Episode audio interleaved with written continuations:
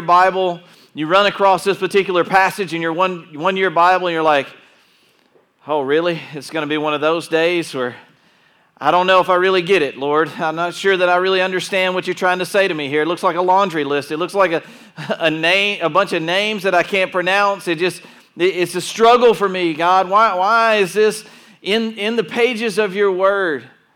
And, and I am tempted sometimes to skip over passages like this, but God has challenged me that I don't need to. That, that I need to go and we need to look and, and we need to, to, to see what God has to say to us. And we don't need to ignore any particular passage. We need to, to go through it and look at what it says to us. So that's what we're going to do in, today in Nehemiah chapter 7. We know that, that Nehemiah and, and the crew in Jerusalem, they rebuilt the walls in 52 days. I mean, like, it's record time. These are some manufacturing jokers. I mean, like, they're going at it. They got the, the wall rebuilt and, and, and things are going good. But we also know that during this time of rebuilding, they face some opposition. Like us in our lives, we face opposition. And what, what kind of opposition did they face? Well, number one, they, they had some people making fun of them to try to distract them from building the walls. They had some people poking fun of them, saying, ah, That'll never work. You'll never make it. You'll never get through it. Yeah, whatever you do, it'll fall back apart again. And you hear that in your ears all day long when you try to rebuild the walls in your life and try to strengthen and fortify what God is doing in your life. You hear these constant people making fun of you for the fact that you are pursuing God. And, and then we noticed that, well, that didn't work. So the enemy took on a new tactic. He said, okay, well, here's what we'll do. Uh, Sanballat and Tobiah, these guys are, they tried making fun of them. It didn't really work. Then they started to threaten them, right? And they started to say, we're going to attack you, is what's going to happen. And so what did, what did Nehemiah do? He said, okay, well, that's fine. You can attack us, but we're still going to build. And they built with a trowel in one hand, and a sword in the other, and said, all right, if that's what you want, we're still going to build, but, but you're going to have to, you're going to have to kill us to keep us from building. And that's the kind of leader Nehemiah was. Well, we, we read that in chapter 4. We took a break in chapter 5. In chapter 6, we went on to see that the opposition kind of ramped up its game a little bit, right? Well, one of the things they did, was they said, well, well, let's invite him to come over and hang out with us, and maybe we can attack his pride a little bit, and, and maybe his pride will well up, and, and he'll join us. Maybe, maybe if, we, if we say, come hang out with the cool guys for a little bit, maybe that way we can get Nehemiah on our side. And that's what we see in chapter 6. And then what else do they do in chapter 6? Then they, they said, well, that didn't work. We tried to get him on our side. That didn't work. Now, what, what, so they make up lies about him. So well, you're, you're, trying to be the governor, you're trying to be the ruler, you're trying to set up an empire for yourself, and, and we're going to send word back to the king that that's what you're doing. And what does Nehemiah say? He, he's got some very profound words. He says, What you're saying is not true. Everything that you're saying, you made up in your own mind. That's what he says. He says, You're a liar. You're a liar. By the way, in case you're wondering, Satan is the father of lies, okay? In case you're wondering that, in case you're like, where do lies come from? The father of lies, right? So when, when Satan promises you something, let me tell you something. It's a lie. It's a lie. And, and by the way, you know that, that, that Jesus was tempted by Satan, that Satan had an actual one on one with Jesus, and, and, and, Jesus, and he told Jesus, if you just bow down and you worship me, then I will give you all of these kingdoms. I will give you rule and reign of everything. You'll be set up high on a pedestal. And okay, let me ask you a question. If he had bowed down and worshiped Satan, if he, if he had succumbed to Satan and said, okay, I'm going to bow down and worship you, would Satan have done that? no. You know why? Because he's the father of lies. Because he's the father of lies. So everything he's trying to sell you is a lie.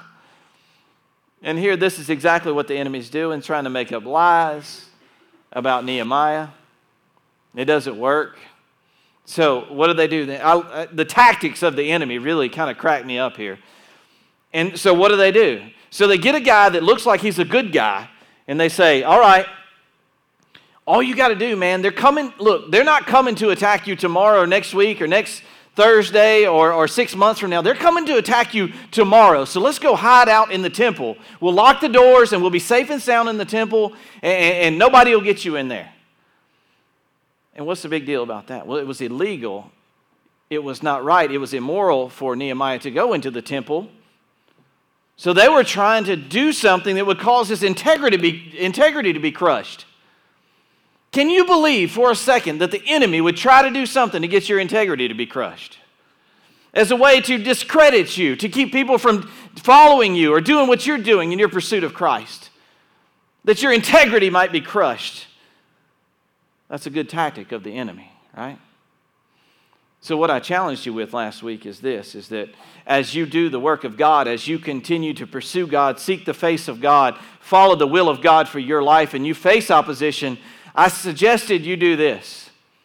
That not that you stand there and take it, or not that you stand there and let it bounce off of you and not affect you, but instead do this that you go straight into the fire, that you run against the opposition, that you run up the down escalator, if you will. You know what I mean? Like, I know it may look like an exercise in futility, but just run as hard as you can in the face of the opposition. That you not let it distract you, you let it set you on fire and make you want to do more for the kingdom of God, not do less. And that's what we saw Nehemiah doing, isn't it? He said, You have not done anything but make me mad enough to want to do more. I believe that's the picture of us. And what we're supposed to do is, as we follow God, as we are challenged by the opposition, I think that the, the opposition, it, it should motivate us to do more. It should motivate us to go deeper, draw closer, not distract us from the mission that God has called us to. So, Nehemiah chapter 7. Admittedly, this is a trans, transitional passage here. This is basically a registry of people, is what we see in the latter part of chapter 7. And it has meaning, and we're going to cover that meaning, and we're going to talk about that. But I want us to look closely at the first few verses of chapter 7. Because what we're seeing here is in chapter 6, it was like this was the wrapping up, this is the finishing of the rebuilding of the wall. And it's very important. The fact that the wall was finished up, and that's a great thing. Well, beginning in chapter 8, we start to see the rebuilding of the people, the strengthening of the people inside the walls. But chapter 7 is transitional. It's, if, if you're thinking about a seesaw, it's, it's that big log in the middle. You know what I mean? Like, this is where we are. And here, let's look at what God's word says to us in Nehemiah chapter 7. After the wall was finished, and I had set up the doors and the gates, and the gatekeepers and singers and Levites were appointed. Is there something here maybe we should digest for a second? After the wall was finished and I had set up the doors in the gates, so you remember there, there were times when, when they had the gates, they hadn't had the doors set. So now the doors are set in the gates, okay? All right, good. The gatekeepers, singers, and Levites were appointed. Can you imagine? This is cool, all right? I, I like this. I, I, there's certain things you, you could miss, I guess, if you don't just pause for a second and go, what is, what is verse 1 saying to us here? So he says he set up the gatekeepers. All right, what's a gatekeeper? It's a dude that keeps the gates, right? Like he protects the gates. He's there at the gate. He's, he's watching over the gate to make sure nobody comes through the gate. That's what a gatekeeper is, right? So that's good, Nehemiah. That makes sense. All right. So we got walls and we got some gates, and the doors are in the gates. Let's set up some gatekeepers. All right. Good job, Nehemiah. I like that way of thinking. All right. But that's not all he does. So he's got people to protect the gates. Why is that? Because the enemy doesn't just sit down once the work is accomplished, right? That you still need protection from the enemy, even though the walls are built, the gates are in, the doors are up, you still need protection. So he, he puts some people in charge of the protection still. Wouldn't, wouldn't, it be, wouldn't it be our mindset a little bit to say, all right, the walls are built, the gates are up, the doors are in, let's chill. Wouldn't that be our mindset? I know I would be tempted to do that. To say, hey, man, things are going great now. Let's just relax a little bit. Let's not make a big deal out of things. Let's just sit back and kick our feet up and eat some Cheetos and like drink a Dr. Pepper. It'll be good now, man. We're good, all right? Those things are good. Isn't that exactly when the enemy comes full force? Is when we let our guard down? I, I mean, isn't it wise of Nehemiah to say, you know what, we got some gates and we got some doors. Let's put some people in front of them. Let's put some people behind them to manage those gates, to manage those doors. You know, we don't need to let our guard down. Now, I'm going to give you just a, a personal example for me. Last Sunday, the 9 o'clock and 11 o'clock service, I preached you a message about running through the fire, running into the fire, running up the down escalator, running against the opposition, going straight into the face of that opposition, right? And I told you that the enemy will attack you if you're doing a work of God. I told you that that will happen. That was on, on, on Sunday afternoon, approximately 12 p.m. 26 and a half hours later, I get a phone call from my wife's aunt who said that, Kenny, I was on the phone with Kasha and she's just been in an accident and she said it was really bad. She said, I don't know where she is. I, I don't know exactly what's going on with all I know is she's been in an accident. 26 and a half hours after me having preached a message about the opposition attacking us, this is what her car looked like.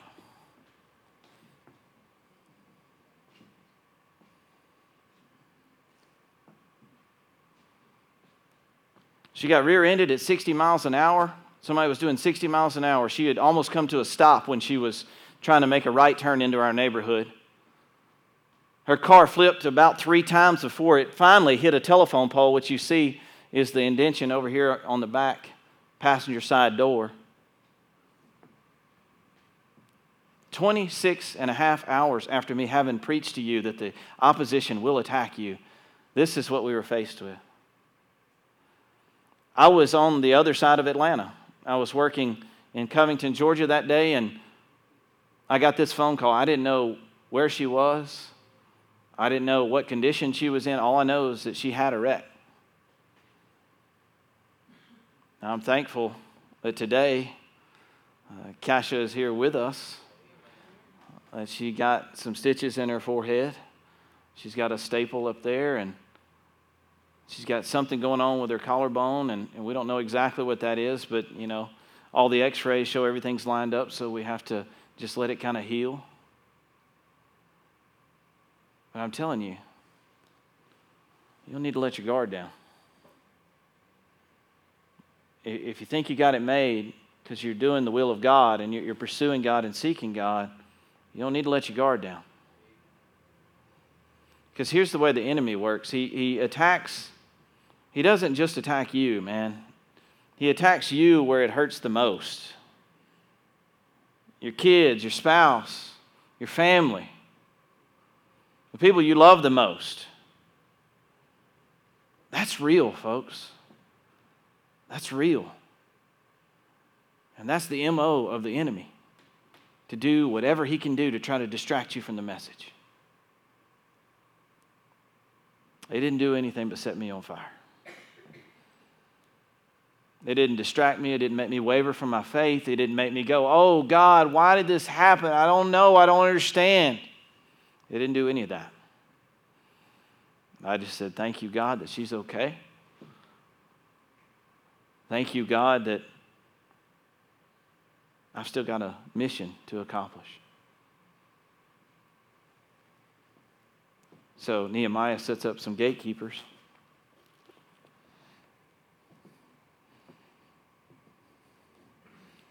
But I like what else he does. Well, singers and the Levites were appointed. See, the singers and the Levites were appointed. Is this what the first thing that you would do if you were trying to get a city ready to get back into business? I tell you what we need, y'all. We need some people to watch the gates and we need a choir. Right? I mean, that, that's, it makes sense, right? Singers and Levites. Levites are in charge of the temple, uh, in charge of taking care of the temple. So, Nehemiah, I love this because it shows the picture of what kind of people they were, man. These were people that sing praises, so they need some, some, some, some leaders in singing those praises. So, yeah, for Nehemiah, the most important thing was to get the gates secure, and then let's start singing to the Lord about how good He is. Let's start getting the temple ready for us to be able to make sacrifices to this good Lord that we sing about. Man, that's why I look, I, I love worship time, y'all. I, I, not the preaching so much, I'm not a big fan of that, but the worship time I love up here. It, it, it's amazing, and some of y'all have told me you feel the same way, and I, I, I appreciate that positive feedback. But um, man, these are worshiping people. These are people that wanted to get back close to God and sing praises about how good God was. And Nehemiah says, let's get a choir together and let's go. And that's what we see here. And, and these people are, they're like, all right, man. And, and this sets us up for what's going to happen later on in chapter 7. And, and I love that. And, but, but Nehemiah, he's got, he's got the government to take care of. I gave the responsibility of governing Jerusalem to my brother Hanani, and along with Hananiah, the commander of the fortress, for he was a faithful man who feared God more than most. So Nehemiah sets up some other people. He entrusts some other people to do some of the work, to be some of the leaders. He picks a guy named Hanani, which he was, he was his brother actually that, that came. You remember when there was a couple of guys that came back to tell him the situation in Jerusalem and how bad the walls were and all that? You Remember that? Nehemiah chapter 1. Well, this is, this is the same dude. So he's coming back now. And, Nehemiah says, I need you to be a governor for I need you to be in charge for me. Because Nehemiah can't do it all by himself. He's got to have some help. He, he's got to have some help. And, and he's got Hanani and Hananiah. I mean, I'm like, it's like, it's like naming your two sons Jason and Jason, you know, like, but anyway, so he, he, the commander of the fortress, and he was a faithful man who feared God more than most. So, who did he put in charge? People that feared God, who, who were faithful to God. As, as we in, at Simple Church, as, as we have work to be distributed, as we have people that are to be leaders in this place, we have to have faithful men of God, men who fear God. And this, this man is really a, a, picture of men, but not necessarily just men, because I'm telling you, women can, can be faithful women of God, and they can fear God as well. So when that says man, look at it as a generic term, which is to say people. He said, I said to them, Do not leave the gates open during the hottest part of the day. And even while the gatekeepers are on duty, have them shut, the, shut and bar the doors. Appoint the residents of Jerusalem to act as guards, everyone on, regular, on a regular watch. Someone will serve at sentry posts and some in front of their own homes. What's he saying here? He says, All right, man, here's how we got to handle the gates. Here's the gate situation. Um, he tells them when they can open the gates and when they can't, and, and just for the protection of the people. But notice this that not only do the, do the gatekeepers have a responsibility, not only does he, does he appoint some men who are faithful and fear God as leaders of these people, not only does he get a choir together and the Levites together to take care of the temple, not only does he do that, but he also says each and every person has a responsibility. Each and every person that is among you has got a responsibility to do their part. Let me tell you something. As the family of God, as the people of God, we all have our own responsibility. That we, we can't just sit down and sit on our hands and come in here and listen to the worship and, and listen to the message and then not do anything. We all have a responsibility. I, I can say this about Simple Church, and I am thankful for this. Somebody was telling me the other day, they were like, man, you can't come to Simple Church and just sit around. I love that about y'all. Now, I didn't do that. Y'all did that. But people start to feel uncomfortable if they just sit around and don't do anything. Am I right about that? I love that. I'm smiling right now because I love that about y'all. Like if you just come in here and sit around for a little bit, you're like, man, I got to do something. Everybody else is doing something. I got to do something, you know? I love that about this place. It's because we have our own gifts as the body of Christ. We have our own gifts, our own abilities, we have our own purpose, our own duties. Some, some of you are called to go to Haiti tomorrow. Some of you are called to go to Uganda for the rest of your life. Some of you are called to go and start a church down the road.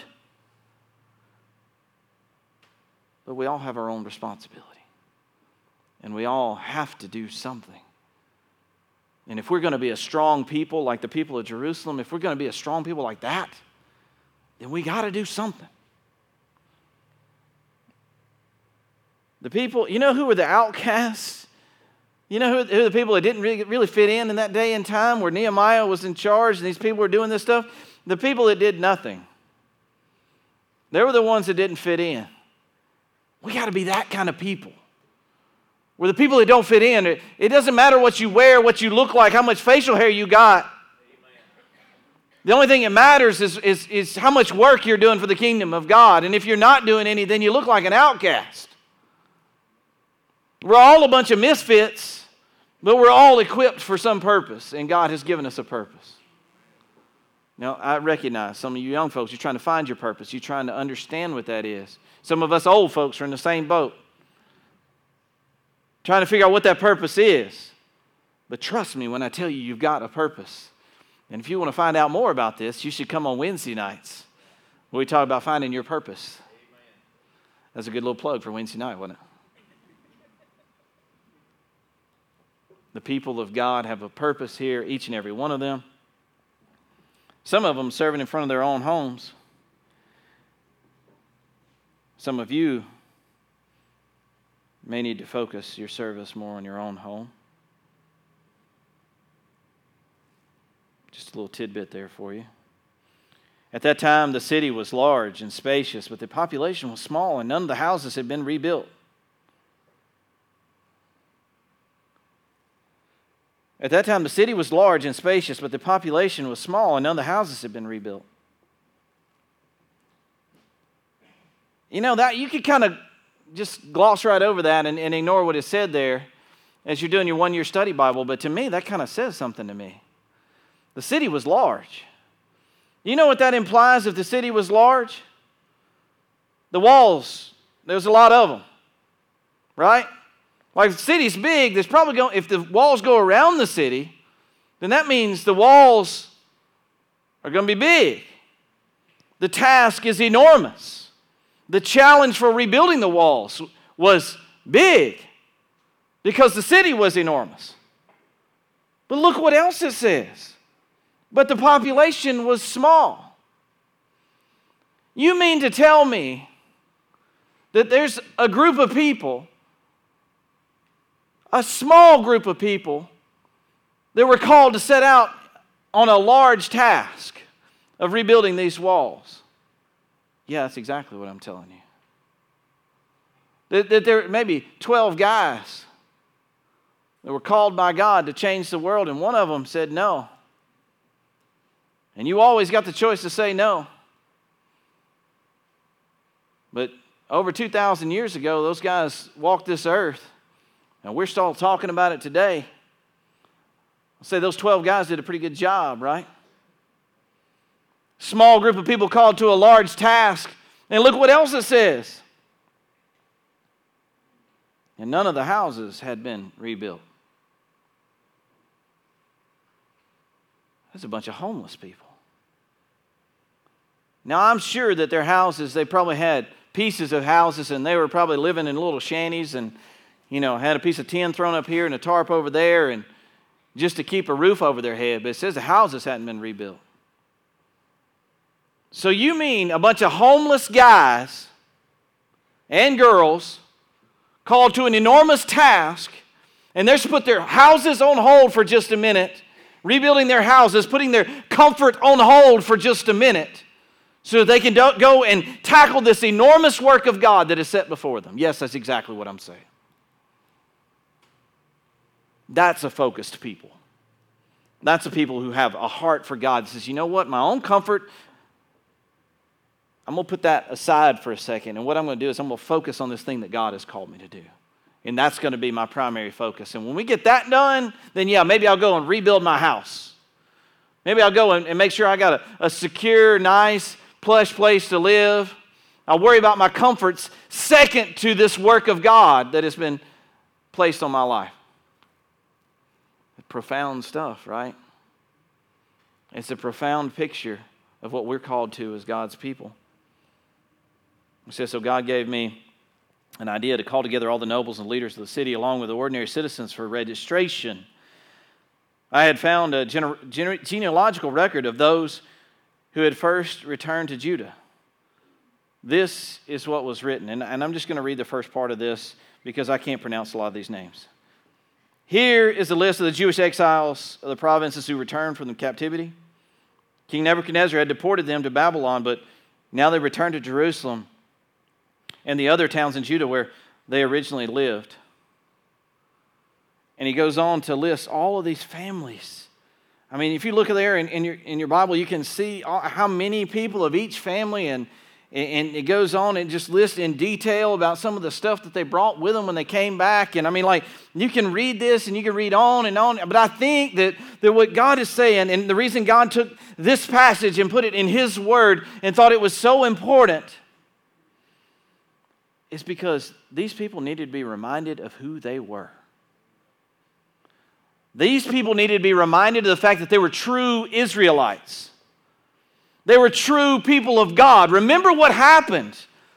The walls got torn down. And what did we say that the walls represented? The walls represented the, the provision of God, the, the protection of God on God's people. The, the fact that they had disobeyed God, gotten away from God, started worshiping other gods, and God allowed the Babylonians to come in and take them over and destroy the walls and take them into captivity. And now they're coming back, and the walls are rebuilt. It's time for them to start acting like a family again. So, what does Nehemiah do? He said, You guys need to be reminded of who you are. You, you need to be reminded of who God created you to be who you are in God. You need to be reminded of the family that you belong to. And he goes on and he lists all the families and the fact that these people were true Israelites. You know what we need to be reminded of? As Thanksgiving approaches and we're thinking about what we're thankful for you need to be reminded of who you are in Christ Jesus. Ephesians chapter 2 verse 10 tells us that we are a new creation. We're God's masterpiece. We're a new creation created to do good works that he has set before us a long time ago. You know what? Sometimes we forget who we are in Christ.